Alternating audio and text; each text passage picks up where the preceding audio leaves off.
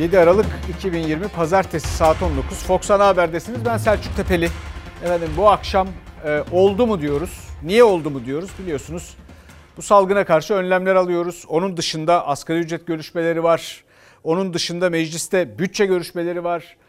Bir takım siyasi uygulamalar var, tercihler var. Hepsiyle ilgili görüşlerinizi bize yazabilirsiniz. Bu arada atamalar falan da var tabii. Mesela fizik tedavi için teknikerlere 50 kadro ayrılmış. Püh, inanılır şey değil. 86 puan alıyorlar, 30 bin bekliyorlar. 50 kadro. Onun gibi daha çok atama bekleyen insan var. Ama hemen biliyorsunuz yasak bitti. Önlemler vardı hafta sonu. Peki sonra bu işe yaradı mı? Oldu mu? Bakalım. Hastaneler o kadar yoğun ki e, yoğun bakımları, normal COVID poliklinikleri, klinikleri e, hakikaten e, tam kapanma dışında başka seçenek yok gibi görünüyor. Hafta sonu sokağa çıkma kısıtlamalarına rağmen hala hazırda 30 bin bandında vaka, 6 bin bandında hasta sayımız devam ederse o zaman yine daha çok önlemler almak gerekecek. 56 saat süren sokağa çıkma yasağı sabaha karşı sona erdi. Yeni haftada kalabalıklar yine bir arada. Kısıtlamanın etkisi ancak 10 gün sonra görülebilecek. Ancak uzmanlara göre önceki tedbirler yeterli olmadı. Zaten Sağlık Bakanlığı'nın tablosu da bunu gösteriyor. 24 saatte 195 hasta daha yaşamını yitirdi. Özellikle İstanbul Tabip Odası'ndan 10 gün daha beklenmesin, acilen tam kapanma sağlansın çağrıları yükselirken Cumhurbaşkanı Erdoğan üstü kapalı da olsa kırmızı ışık yaktı bu taleplere. Milletimizin sağlığından en küçük bir taviz vermediğimiz gibi ülkemize ağır faturaları olacak hesapsız kitapsız adımlardan da uzak duruyoruz. Bundan daha ağır, insan hayatının kaybından daha ağır bir fatura olmaz. Ekonomik faturadan bahsediyor belli ki. Ama bu, bir ülke bu tür durumlar için bir yönetim bu tür durumlar için hazırlık yapar zaten. Mart ayından bu yana koronavirüsten can kaybı 14.900'e yükseldi. Her gün on binlerce vaka tespit ediliyor. Cuma akşam saat 21'den pazartesi sabah 5'e kadar 56 saatlik sokağa çıkma yasağı uygulandı. Kısıtlamaya uymayan 37.614 kişiye ceza kesildi. Enfeksiyon Hastalıkları Derneği Başkanı Profesör Doktor Mehmet Ceyhan'a göre ise hafta sonu yasağı yeterli değil. Hatta gelinen noktada 14 günlük kapanma da yeterli değil. 14 günün hiçbir anlamı yok. Kapanacaksa 28 gün kapanması lazım. 14 günün anlamı şu bir kuluçka süresi. En az iki kuluçka süresi olması gerekiyor 28 kapanmanın gün. tabii. Çalar Saat hafta sonunda İlker Karagöz'e 28 gün kapanma lazım dedi Profesör Ceyhan. İstanbul Tabip Odası Yönetim Kurulu üyesi Doktor Güray Kılıç da aynı fikirde. Zamanında etkin önlem alınmadığı için bu sürenin daha uzun olduğunu öngörmek e, makul olabilir. 28 günlük bir süre sanki daha uygun olacak gibi görünüyor. Toplum Bilimleri Kurulu üyesi Profesör Doktor Mustafa Necmi İlhan'a göre de tedbirlerin sonucu ancak uygulandıktan sonra ölçülebiliyor. Son dönem biliyorsunuz sadece hasta sayısı değil, e, ağır hasta sayımız da artıyor Sevgi Hanım. 14 günlük bir sokağa çıkma kısıtlaması gelse daha etkili sonuçlar alabil, alabilir miyiz?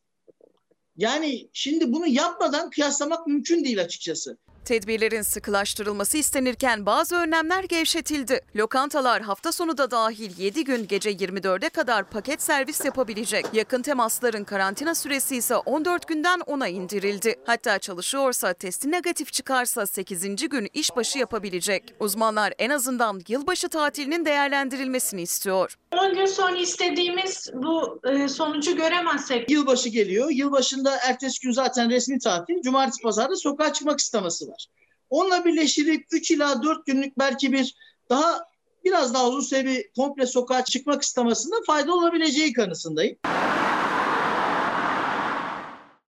Efendim aramızda bu önlemleri zorlayanlar var mı? Olabilir. Ama büyük ölçüde gördüğümüz kadarıyla insanlar önlemlere uymaya çalışıyor. Bir defa bu bakımdan medeni bir ülkeyiz.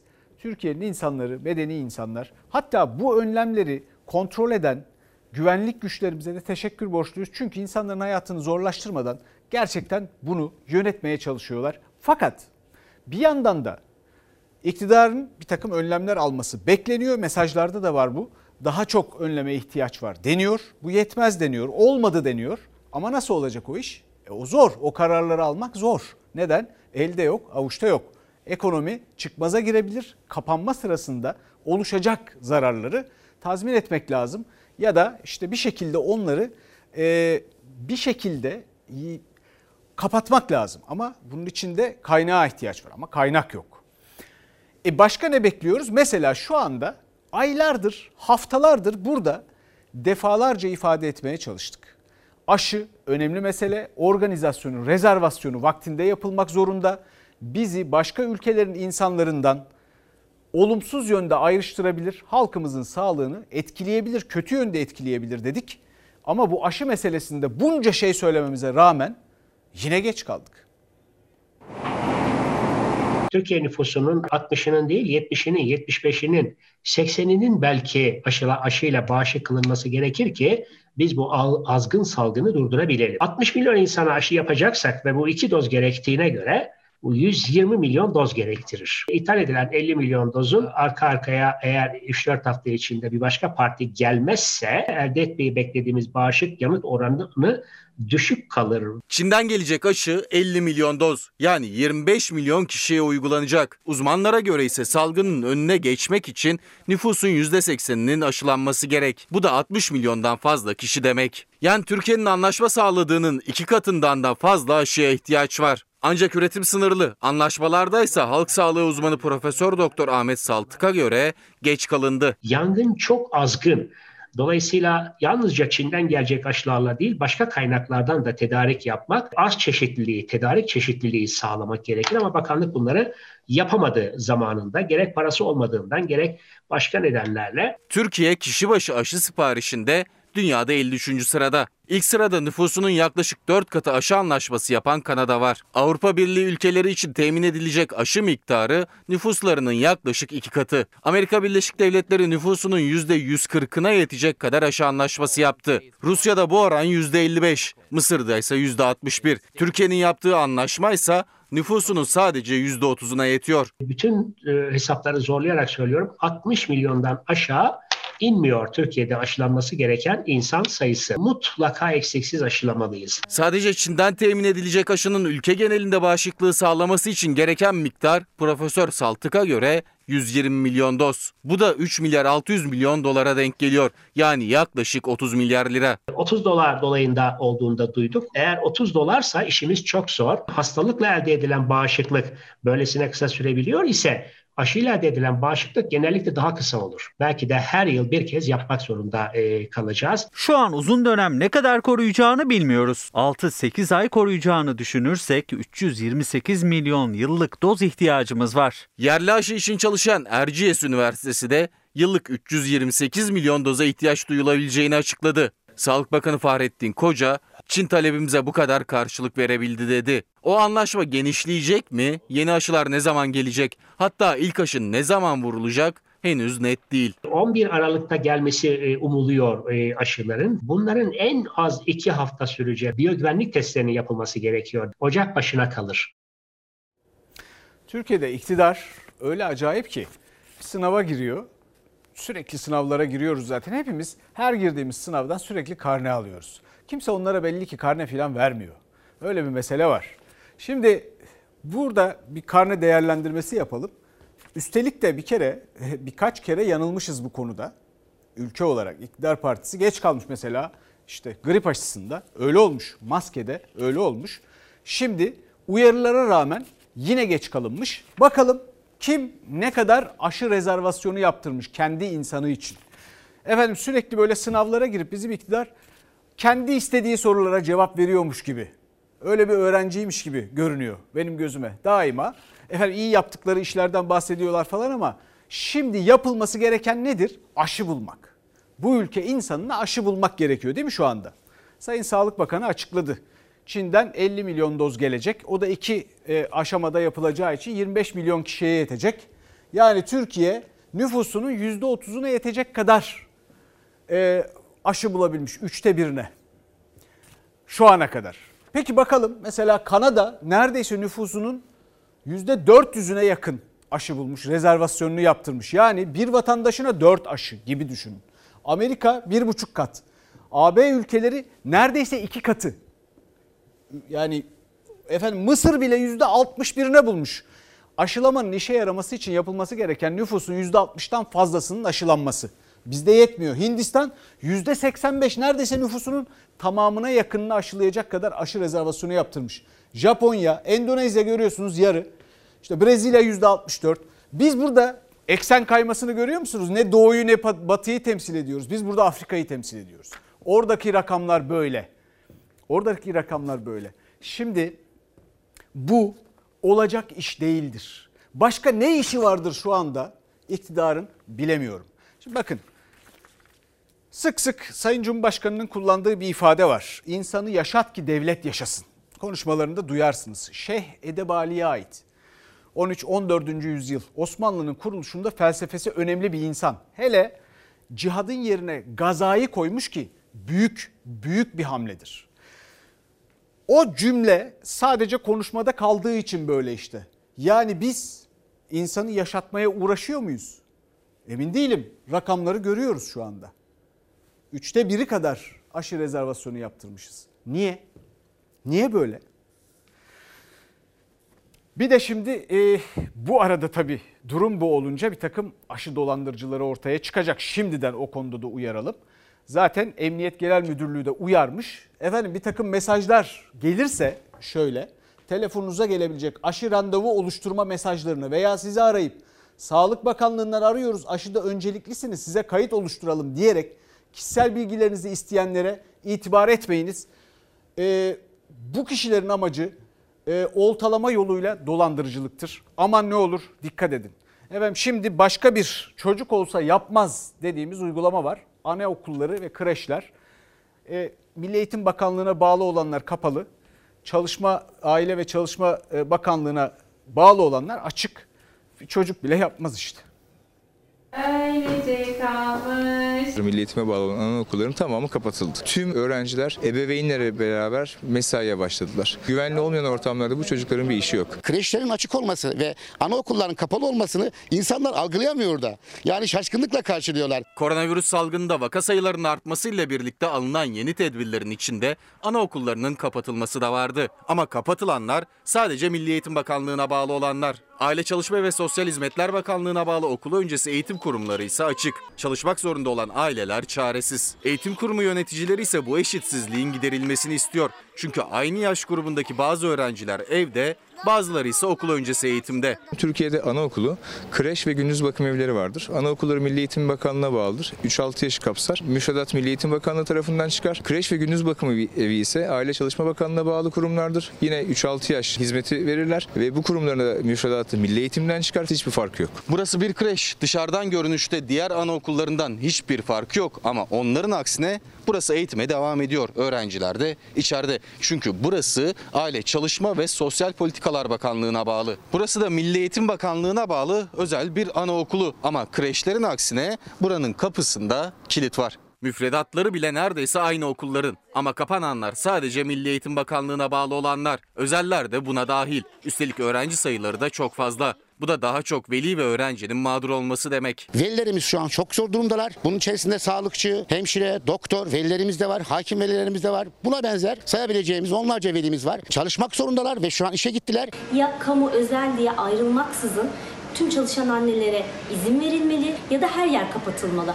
Ben AVM'de çalışan bir anne olarak AVM'lerin okullardan daha önemli olduğunu düşünmüyorum. Biz de şu an velilerimizin sıkıntılarını gidermek için başka bir ana kreş olan kreş bölümü bir arkadaşımızın okuluna kayıtlar için yönlendirdik. Zaten koronavirüs tedbirleri içerisinde e, sayılı onların da kontenjanları yetmiyor ve yetmeyecek. Bazı özel anaokulu işletmecileri veliler mağdur olmasın diyerek öğrencilerini açık olan kreşlere yönlendirdi. Ancak talebin karşılanması mümkün değil. Özel anaokulu yöneticileri veliler mağdur olmasın, öğrenciler eğitimde fırsat eşitliğini kaçırmasın diye valilikteler verdikleri dilekçeyle seslerini duyurmaya çalışacaklar. Tüm özel okul öncesi eğitim kurumları derneği de İstanbul Valiliğine dilekçe verdi. Velilerin ve özel anaokullarının mağduriyetinin giderilmesini istediler. Bu şekilde bu kararlar devam ederse Türkiye'de okul öncesi eğitim gerçekten çok büyük sekte yiyecek. Çünkü okulların neredeyse yarısı kapanmak üzere, iflas etmek üzere. Aynı sokakta iki okul öncesi eğitim kurumu düşünün. Birinde açık birinde kapalı. Efendim bu çocukları sonra da hayatları boyunca sınava sokuyoruz. 3 yanlış 4 yanlış bir doğruyu götürüyor biliyorsunuz. İktidarın yaptıklarında hiçbir şey doğruları götürmüyor. Hatta yanlışlar sayılmıyor bile. Sadece doğrular ilgili ilgisiz sınavda sorulmasa bile onlar doğru bildiklerini söylüyorlar. E biz bu arada bir tek soru var şu anda karşımızda. Ne o? Ya bu aşı bize yetecek mi? Nasıl olacak? Nereden bulacağız? Yok. Onun cevabı yok. Şu anda aşı sıralamasında dünyada 53. Sonra laf sırası gelince Almanya bizi kıskanıyor biliyorsunuz. 53. yüz ya. 53. yüz. Efendim bu arada e, yani bunu da söylemeden geçemeyeceğim. E, Avrupa Birliği ile biliyorsunuz e, bir takım e, diyaloglar içindeyiz şu anda. Orada e, onlara diplomasi çağrısı falan yapılıyor. Sayın Cumhurbaşkanı'nın en son bir diplomasi çağrısı var. Neden? 10-11 Aralık'ta Türkiye'yi görüşecekler. Yaptırımlar şunlar bunlar. Umarım öyle bir şey çıkmaz. Bizim açımızdan insanlarımızın hayatını zorlaştıracak bir gelişmenin olması iyi olmaz. İstemeyiz. İnşallah olmaz. Fakat şimdi burada bizim işimizi iyi yapmamız, ödevlerimizi iyi yapmamız lazım. Ben askerdeyken en çok şu cümleyi görür ve doğrusu da bana bir şey ifade ettiğini düşündüğüm için en çok onun üzerinde dururdum. Vatanını en çok seven, işini en iyi yapandır. Öyle miyiz? 53. sırada aşı konusunda öyle miyiz? Avrupa Birliği'ne bakalım efendim.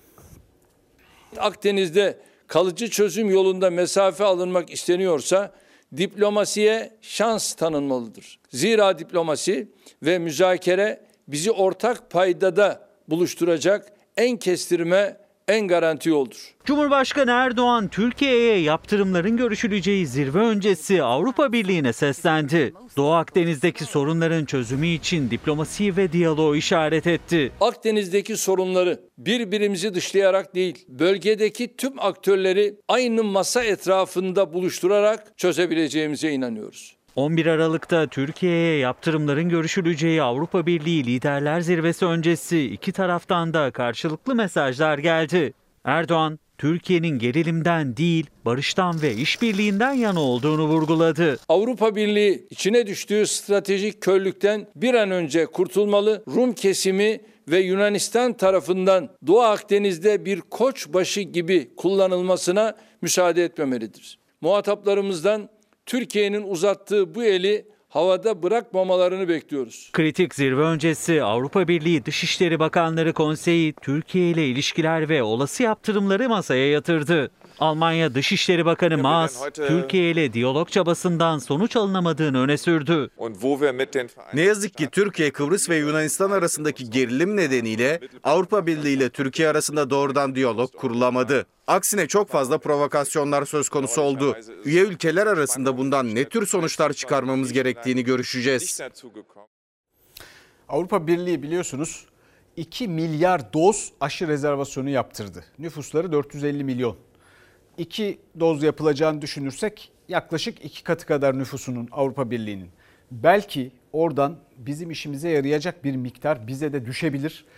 Bence bu konuda Avrupa Birliği'ni bir miktar e, uyarmakta, bir miktar bu talebi onlara da dillendirmekte fayda var. Çünkü komşular Avrupa Birliği için önemlidir. Onu söyleyelim. Şimdi mecliste bütçe görüşmeleri var. Bütçe görüşmelerinde tabii onaylanmasa ne olacak biliyorsunuz. Geçen senenin bütçesiyle devam ediyor yeni yönetim sistemimizde. O bakımdan da aslında biraz da beyhude oradaki tartışmalar ama yine de meclisteki bütçe görüşmeleri mühimdir. Ee, şimdi bu görüşmelerin e, elbette konusu e, tank palet tartışması. Tank palet fabrikası bu ülkenin namusudur. Bana söyler misiniz? Dünyanın hangi ülkesi kendi tank palet fabrikasını bir orduya teslim etmiştir? Yapılan işlemin adı satış değildir. Özelleştirme de değildir. Yapılan işin adı işletme devridir. Ya kendi imzaladığı kararnameyi okumadı büyük bir ihtimal. 4-5 yerde özelleştirme kanunundan, özelleştirmeden söz eder ya. Bakar ya içinde bunda ne yazıyor ya? Katar sevdası gözlerini kararttı öyle anlaşılıyor. Tank palet fabrikası tartışması bütçe görüşmelerine damga vurdu. CHP lideri Erdoğan'ın sözlerini kürsüye taşıdığı yanıt verdi. Fabrikanın özel şirkete devrinden 18 ay sonra üretileceği söylenen tank nerede diye sordu. Bedava verdin. 18 ay sonra tankır olacaktı. Bedava verdim fabrika gitti. Bir de tank yok. 2018 yılında yayınlandı kararname. 2019 Ocak ayında fabrikanın işletme hakkının devri Katar ortaklı Türk şirkete geçti. Sözleşmeye göre 18 ay içinde Altay tankı üretilecekti.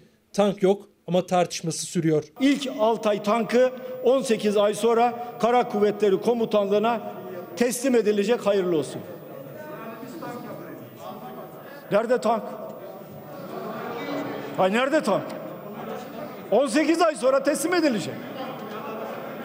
Ya bari bir oyuncak alsalar. Her şey vesikalarıyla ortaya koyduğumuz halde hala bunu konuşuyor. Hangi vesikayı ortaya koydu? Ben görmedim. Sizin gö- gördüğünüz bir vesika varsa lütfedip bize verirseniz biz de çok seviniriz. İkinci kararnameyi gizledi onu da ben çıkardım ortaya. Sadece Katar başlığında değil, bütçeye dair her başlıkta muhalefet iktidara yüklendi. Bu bütçe ne bütçesi Allah aşkına? Ne bütçesi bu bütçe? Yaşadığımız salgın döneminde evlerinden, ailelerinden uzak, fedakarca çalışan sağlık çalışanlarımızın bütçesidir. Doktorların, sağlık çalışanlarının başarısını kendinize mal etmeyin. Çiftçi bugün çok sıkıntıda. Eki, e, tarlasını ekemiyor. EYT'liler sorunu var. İşsizlik sorunu var. Toplu esnaf sorunu var. 2 milyon esnaf kepenk kapatıyor. Bunlara ilişkin bu bütçede hiçbir şey yok. Bu bütçe faiz bütçesidir. Bu bütçe açık ve net söylüyorum haramzadelerin bütçesidir. Haramzadelere hizmet edenlerin bütçesidir. Erken seçim diyoruz ve halka gidelim diyoruz. Muhalefetin erken seçim çağrısı da yankılandı genel kurulda. Şehit aileleri için toplanan yardımları da gündeme getirdi Kılıçdaroğlu. Şehit olan, çocuğu şehit olan birisine kaç aylık bağlandı bilen var mı? Bilmiyorsunuz. Niye bilmiyorsunuz? Sorun. Niye sormuyorsunuz? Hanımefendi hatırlatayım. 121 lira 96 kuruş. Arzu ederseniz banka makbuzunu size veririm. Şimdi siz vicdani olarak terörde şehit olan bir polisin babasına 121 lira 96 kuruş aylık bağlanmasını doğru diyorsanız yerinizde kalın. Doğru demiyorsanız görevinizden ayrılın. Asgari ücret pazarlıkları e, görüşmeleri sürüyor. E, bakalım şimdi neler oluyor orada. Disk en az 3800 Türk lirası olmalı dedi. Asgari ücretle geçinemiyor. Kıt kanaat geçinmeye çalışıyor. Sağdan soldan borç alarak aile desteğiyle geçinmeye çalışıyor. 2021 yılı asgari ücreti pandeminin yarattığı gelir kaybı ve artan giderler dikkate alarak hesaplanmalı. 2021 yılı asgari ücreti net 3800 lira olmalıdır. Rakam veren ilk işçi sendikası DISK oldu. Asgari ücretin net 3800 lira olmasını istedi DISK. Alım gücünün düştüğü, giderlerin katlandığı bu salgın döneminde en çok da asgari ücretliler mağdur oldu. Üstelik her 10 çalışandan 4'ü asgari ücretli. Yani milyonların gözü bu zamda. Salgın döneminde evet asgari ücret farklı hesaplanmalıdır. Vergi ve kesinti yükü kesinlikle ortadan kaldırılmalı. Brüt asgari ücret net olarak ödenmelidir. Asgari ücret görüşmelerinin ilki 4 Aralık'taydı. İşçi, işveren ya da hükümet tarafından herhangi bir rakam telaffuz edilmedi. Disk, önceki senelerde olduğu gibi net talebini açıklayan ilk işçi sendikası oldu. Mevcut asgari ücret 2324 lira. Disk %63,5 zamla bu rakamın 3800 liraya yükseltilmesini talep etti. Asgari ücretin yoksulluk sınırında olması lazım. Yani bu da 5500-6000 civarında. Bunun altında zaten insan ölmüş demektir. 2003 yılında bir asgari ücretli yıllık tutarıyla ücretinin 25 cumhuriyet altını alabilirken 2020'de yıllık geliriyle bir asgari ücretli sadece 10 tane cumhuriyet altını alabilmektedir. Disk Başkanı Arzu Çerkezoğlu'na göre asgari ücretin yıldan yıla erimesinin yanı sıra her geçen sene asgari ücrete mahkum olanların sayısı da artıyor. Türkiye'de asgari ücret ortalama maaş haline geliyor. Türkiye bir asgari ücretliler toplumu haline gelmiştir. 2010'da Türkiye Avrupa'da Türkiye'den daha düşük asgari ücrete sahip Avrupa ülkeleri arasında 12 ülke vardı. 2020'de bu sayı 3'e düştü. Son dolar verileriyle baktığımızda sadece Arnavutluk verilerinin daha düşük olduğunu görüyoruz. Asgari ücrette son sıralarda Türkiye. Ancak asgari ücretli sayısında açık ara lider. Diske göre tüm çalışanların %43'ü asgari ücretli. Oysa bu oran Fransa'da %8, İngiltere'de %5, Almanya'da %2, Belçika'da ise %1 seviyelerinde. Avrupa'da benim yakınlarım da var. Oranın hayat şartlarına göre maaş alıyorlar. Diskin dikkat çektiği önemli bir konuda asgari ücretlinin vergi yükü. Diskin araştırmasına göre brüt asgari ücretin %33'ü vergi ve kesintilere gidiyor. Yani asgari ücretli 365 günün 122 gününde vergi ve kesintiler için çalışıyor. Bu nedenle Disk yeni yılda asgari ücretin tümüyle vergi dışı bırakılmasını talep ediyor. Asgari ücret tümüyle vergi dışı bırakılmalıdır ve bütün ücretlerin asgari ücret düzeyinde bedelindeki miktarı da yine vergiden muaf olmalıdır. Asgari ücret tespit komisyonu 15 Aralık'ta yeniden toplanacak. Bakalım muhalefette kim ne kadar istemiş asgari ücret için? Asgari ücreti vergilerini de tekrar düzenledikten sonra net olarak 3300 Türk lirasına muhakkak çıkarınız. Asgari ücretin en az 3100 TL olması ve asgari ücretin vergiden muaf olması gerekmektedir. Milyonlarca işçinin gözü işçi konfederasyonları, işveren ve iktidarın asgari ücret masasına çevrilmişken muhalefet de beklentisini, önerilerini açıklıyor. Davutoğlu 3300 dedi, Kılıçdaroğlu 3100. Tüm liderlerin gündeminde asgari ücrete yapılacak zam. Çalışanların neredeyse yarısının aldığı ücret biliyorsunuz asgari ücret. 4 kişinin yaşadığı bir ailenin asgari ücretle geçinebilmesi artık mümkün değil. Bizdeki bu asgari ücret tüm dünyada artık ucuz işçilik gözüyle bakılan Çin'in bile gerisine düştü. Brüt asgari ücreti 3 bin liraya çıkarıp asgari ücretli çalışanımıza brüt kazancının tamamını ödeyelim. Asgari ücretten vergi kesintisi yapılmamasını istiyor muhalefet. 3000 liranın altında rakam dillendiren de yok. Önce asgari ücretten alınan vergiler ve primler düşülmeli. Bunu düştüğünüz zaman kendiliğinden 2900 liranın üstüne çıkar. Bunun da üzerine en az enflasyonun üstünde olmak kaydıyla %7'lik en az bir zam gerekir. Asgari ücretin açlık sınırının altında olması kabul edilemez. Asgari ücretle geçimini sağlamaya çalışan yurttaşlarımızın insani yaşam koşullarına kavuşabilmesi için asgari ücretin en az 3100 TL olması ve asgari ücretin vergiden muaf olması gerekmektedir. Bugünkü asgari ücret artık açlık sınırının da altında kalan bir ücret haline geldi. Kış geldi. Elektrik faturası, doğalgaz faturası kapıda. Vatandaş artan bu pahalılıkta karnını mı doyuracak? Çocuğunun uzaktan eğitimi için tablet mi alacak, bilgisayar mı alacak, kirasını mı ödeyecek? Sağa sola, yandaş müteahhide, israf yatırımlarına, çarçur ettiğiniz kaynaklarımıza, dağıttığınız rakamlara göre 3300 Türk lirası devede kulaktır. 3000 ile 3300 arasında değişiyor muhalefetin dillendirdiği rakam. İktidar cephesindense rakama ilişkin en küçük bir açıklama yok. Asgari ücretin ne olduğu kadar belki de daha fazla önemli olan şey Türkiye'de çalışanlar arasında kaç kişinin asgari ücretle çalışmaya devam ettiği. O kadar önemli ki, o kadar önemli ki bu bizim pek çok ekonomik açmazımızı açıklayabilecek bir bakış açısı. Bunu şimdi detaylarına girmeden diğer haberlerle devam edeceğim son bir dakikada. Ee, eğer ölmez sağ kalırsak ele alacağız efendim. Şimdi e, bir de icra dosyalarımız var. Özellikle bu 9 aylık salgınla beraber iyice kabaran dosyalardan bahsediyoruz. Neredeyse 20, 23 milyon takipteki dosya sayısı resmi rakamlara göre. Muhalefete göre daha da fazla.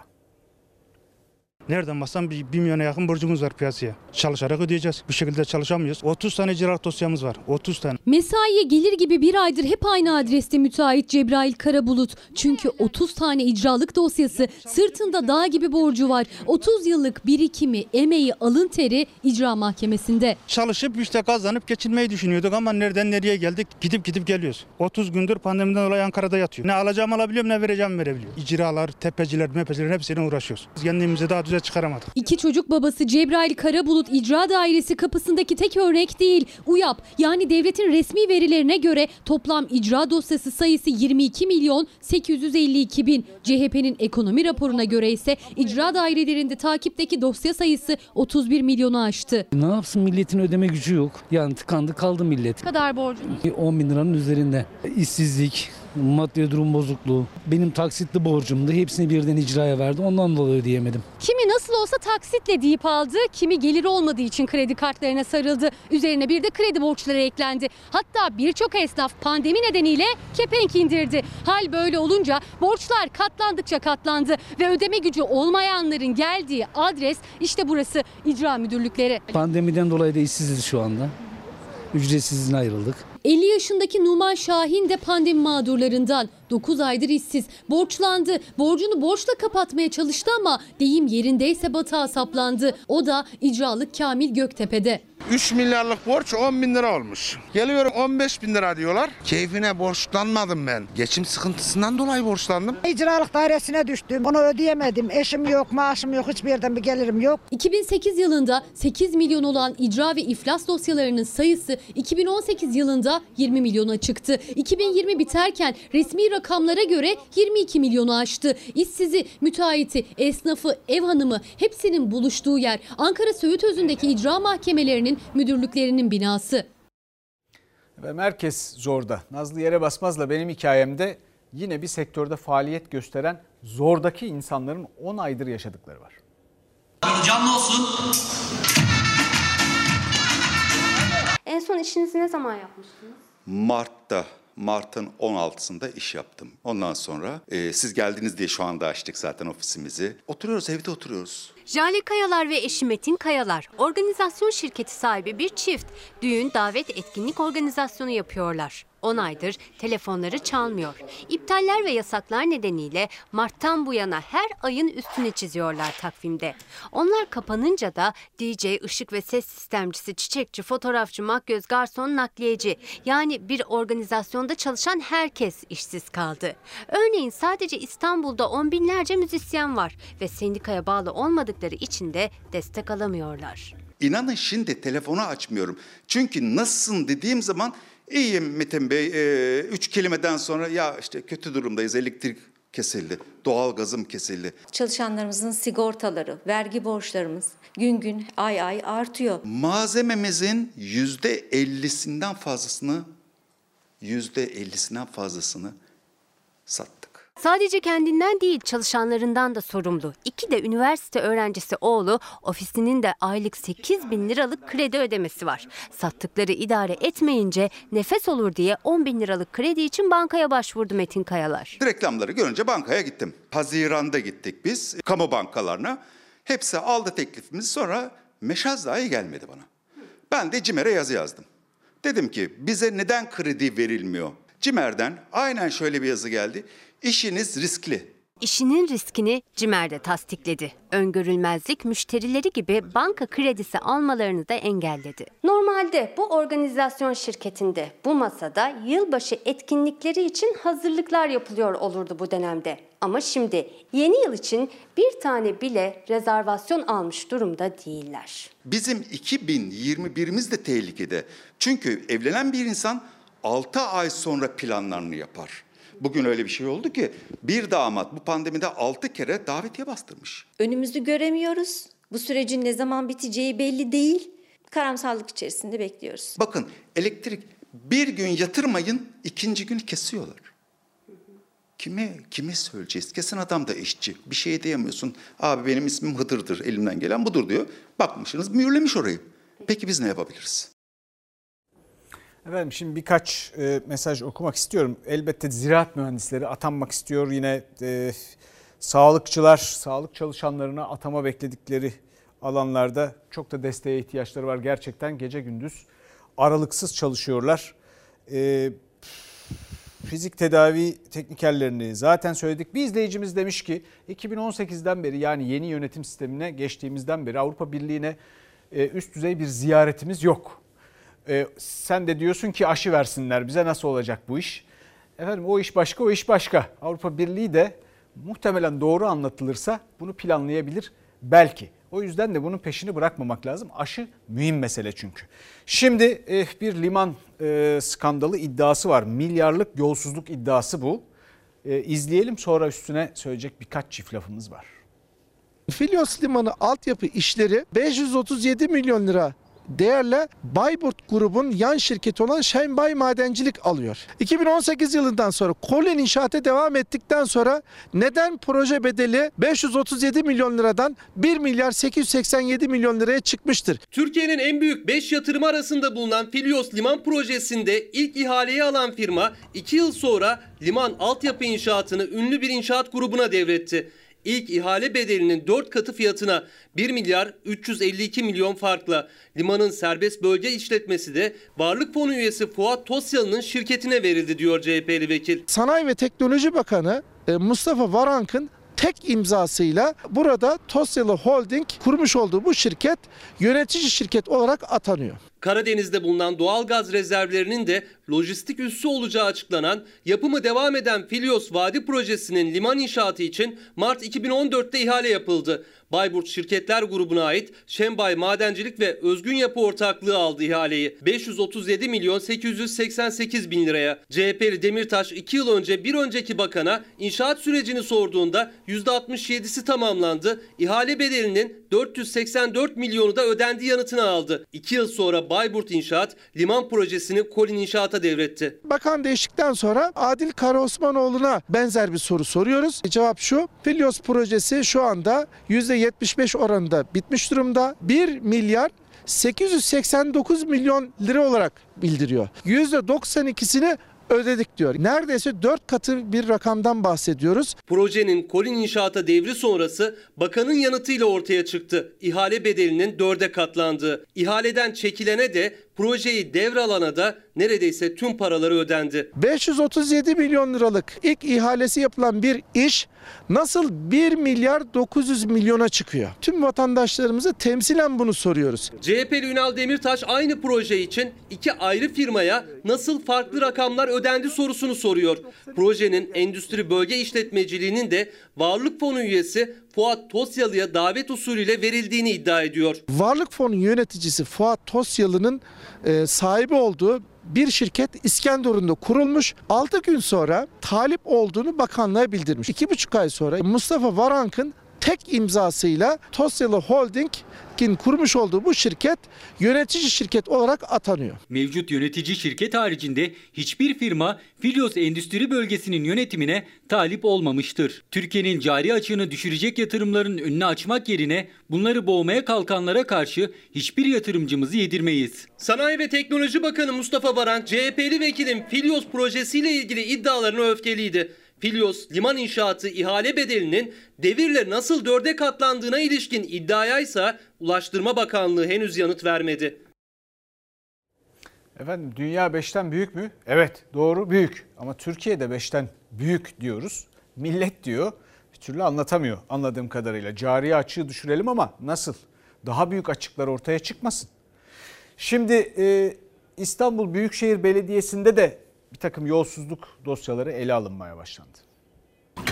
Hayırlısı olmasın. Sağ olun. Çok sağ olun. Dosyanın e, tamamı yanılmıyorsam 24 milyon lira civarında bir e, rakam söz konusu yapılan ödeme. E, tabii ödemeler e, böyle çok kritik bir zamanda hemen e, 17 Nisan'da yapılıyor. E, bizim görevi teslim almamızdan bir gün önce gibi böyle çok kritik aşamaları var. Eski defterleri açmaya başladı İstanbul Büyükşehir Belediye Başkanı Ekrem İmamoğlu. Seçim yenilenmeden önce ilk mazbatasını aldığı gün internet ve organizasyon işi için kesilen bir faturayı teftiş kuruluna inceletti. 15 milyon 458 bin liralık kamu zararı olduğu tespit edildi. Aralarında Ulaştırma Bakanı'nın da olduğu 23 kişi hakkında savcılığa suç duyurusunda bulunuldu. Çünkü Bakan Adil Kara İsmailoğlu o dönem İBB Genel Sekreter yardımcısıydı. Arkadaşlarımızın yapmış olduğu bir e, teftiş sürecince açıkçası seçim öncesi yapılan bazı harcamaların, harcamaların içindeki alımların, keşiflerin e, bir kısım evrakın olmadığı, e, hatta biraz daha böyle seçime yönelik bir işlem olduğu yönünde kanaatleri oluşmuş. Faturanın tarihi 17 Nisan 2019 yani Ekrem İmamoğlu'nun mazbatasını aldığı gün. Kasım 2018'deki sözleşmenin ödemesi o gün yapıldı. İmamoğlu o ödemeyi teftiş kuruluna inceletti. 15 milyon liranın üzerinde kamu zararı var tespiti üzerine Bakan Kara İsmailoğlu anlaşmayı yapan belediye iştirakinin eski yöneticileri ve yüklenici şirketler hakkında suç duyurusunda bulunduğu İBB. Sayın Bakan'ın da isminin olduğu bir, bir grup çalışan dosyanın içine girildikçe e, uygunsuz ödemeler var. E, yapılmaması gereken ödemeler var. E, bu imzayı atıp yetkili kişinin kararıyla verilmiş paralar var. Tümü inceleniyor. İmamoğlu sürecin devam edeceğini, ellerinde bunun gibi onlarca dosya olduğunu söyledi. Elimizde birçok konu var. Sonuçlandıkça muhtemelen e, karar verdikçe teftiş kurulumuz e, bu dosyalarda gündeme gelecek. Ankara Büyükşehir Belediye Başkanı Mansur Yavaş bugün e, konuşacaktı, cevap verecekti. E, veremedi, e, susmadı. Bir basın toplantısı düzenledi. Bakın neden. Yazılı olarak buradan okumak istiyorum önergeyi. Diğer arkadaşlarımız önergelerini verdiler ve komisyonlara gönderdik. Sizin ayrıcalığınız nedir? Mikrofonu kesin arkadaşlar. Masaya çık tepin istersen. Siz Ankara Büyükşehir Belediyesi'ni ne kadar borçlandırdınız? Ankara halkını 0 lira borçlandırdım. Merak ediyorsanız bu. 3 katrilyonluk kamu zararı ve yolsuzluk dosyasını savcılığa verdik. Bu döneme ait. İçinde, aklında, duyumunda, elinde belgesi olup savcılığa vermeyen namerttir. Bir önceki toplantı gergin kapanmıştı. Yeni toplantıda gergin başladı. Mansur Yavaş eleştirilere cevap verecekti. AK Parti ve MHP grupları belediye meclisini terk etti. Şunu demek istiyorlar. Biz çoğunluğuz. Biz burada istediğimizi yaparız. Ankara Büyükşehir Belediyesi'nin Kasım ayındaki 2021 yılı bütçe görüşmelerinde AK Parti ve MHP'li 25 belediye meclis üyesi 14 saat konuşma yaptı. Mansur Yavaş hiçbir konuşmayı kesmedi ama yanıt da vermedi. 7 Aralık'taki meclis toplantısına randevu verdi. O toplantı önergelerle başladı. Söz sırası artık Mansur Yavaş'a gelmişti ki AK Partili Mamak Belediye Başkanı Murat Köse yeni önerge vermek istedi. Almıyorum önergeyi bir dahaki toplantıya verirsiniz. Sayın Başkan karşılık konuşmayalım. Siz konuşun sonra ben konuşayım. Karşılıklı Buyurun. konuşmayacaksak olay bitti. Ben söyledim işte. Almıyorum gündeme. Ankara Büyükşehir Belediyesi Meclis Başkanlığı'na. Evet kesebilirsiniz. Bağırarak konuşma sesini yükseltme. Kaç? Açmıyoruz. Bu meclis sizin babanızın malı değildir. Sizin çiftliğiniz hiç değildir Murat Bey. Sunumumuzu yapalım. Yok sunumu ben yüzlerine yapmak istiyorum ya. Ya yüzlerinden oradan kaçtılar zaten.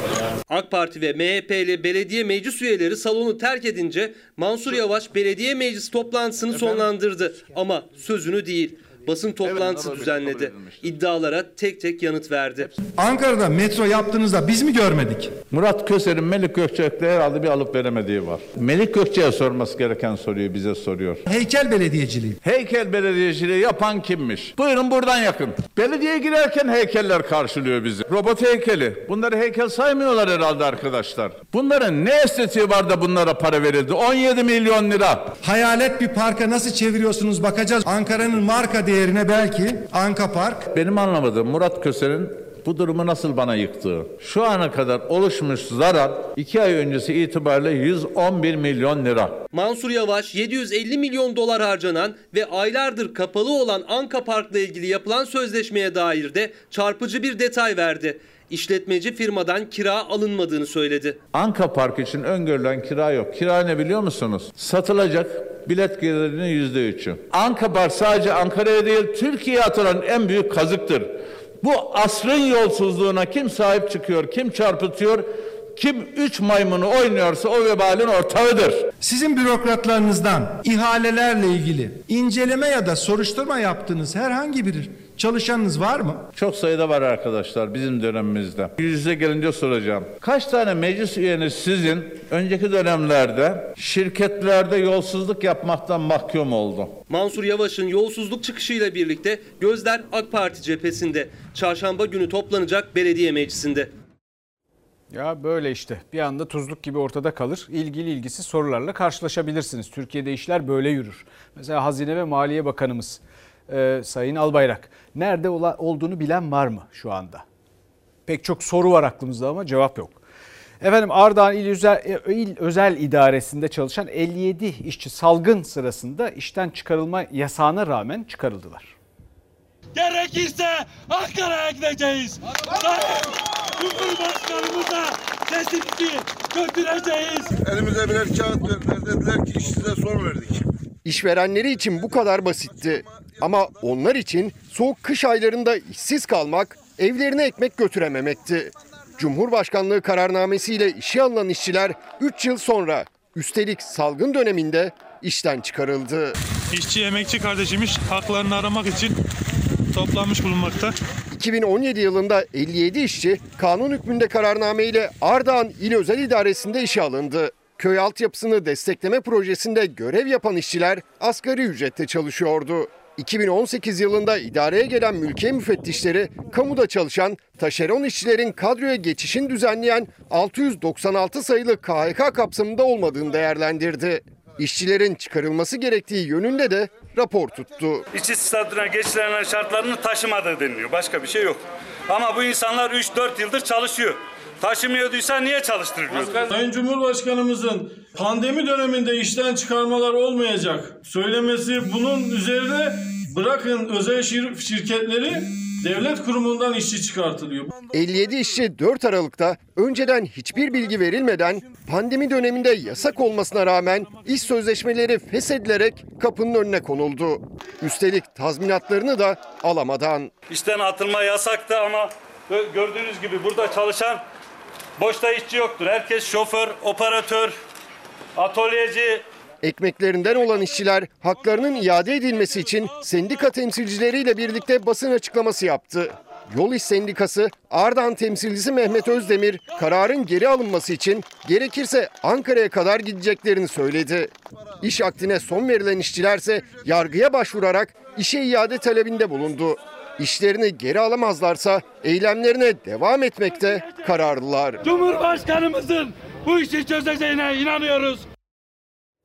Efendim bugünün tablosuna bakalım. Vaka sayısında da hasta sayısında da vefat sayısında da ağır hasta sayısında da artış var. Düne göre önemli artışlardan söz ediyoruz üstelik de. E, 200'ün üzerinde bir vefat sayımız var. E, 6420 hasta sayısı 32137 vaka sayısı ağır hasta sayımızda 6000'e yakın 5836. E, bunlar henüz önlemlerin işe yaramadığını ya da emin değilim inşallah yarar hepsi. Bu arada herkes aşının menşeini tartışıyor. Ortada aşı yok, aşı yeterince. Menşeini bırakalım da şu aşıyı bulalım evvela. Şimdi bir reklam arası. Efendim Türkiye'de yaklaşık 10 milyon kişi asgari ücret civarında bir ücretle geçinmeye çalışıyor, yaşamaya çalışıyor.